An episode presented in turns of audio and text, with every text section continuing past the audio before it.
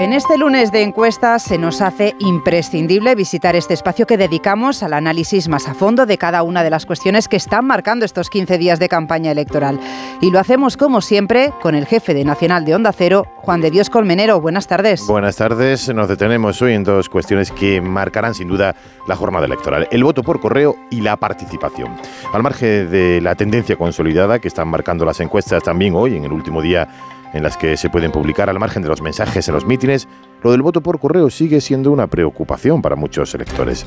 A día de hoy, según los datos aportados por la sección sindical de comisiones obreras en correos, hay 350.000 papeletas de las elecciones generales del próximo domingo devueltas tras no encontrar a sus destinatarios en sus domicilios. Este dato representa nada menos que el 13,5% de los 2,6 millones de votos solicitados y una tercera parte de todos los que efectivamente ya se han emitido.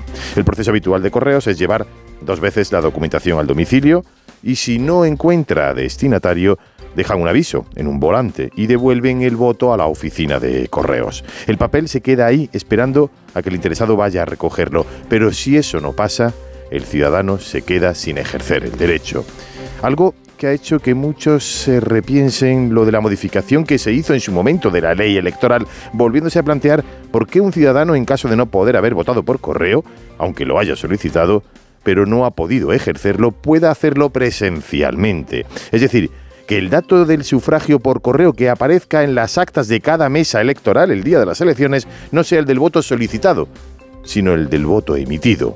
De lo contrario, de esos 350.000 votos que en esta ocasión se han devuelto, muchos se perderán en el camino. Y a eso hay que unir los votos que por motivos coyunturales de colapso lo solicitaron, pero ni siquiera llegan porque tampoco esas personas pueden votar presencialmente. La otra incógnita de la jornada electoral es la participación.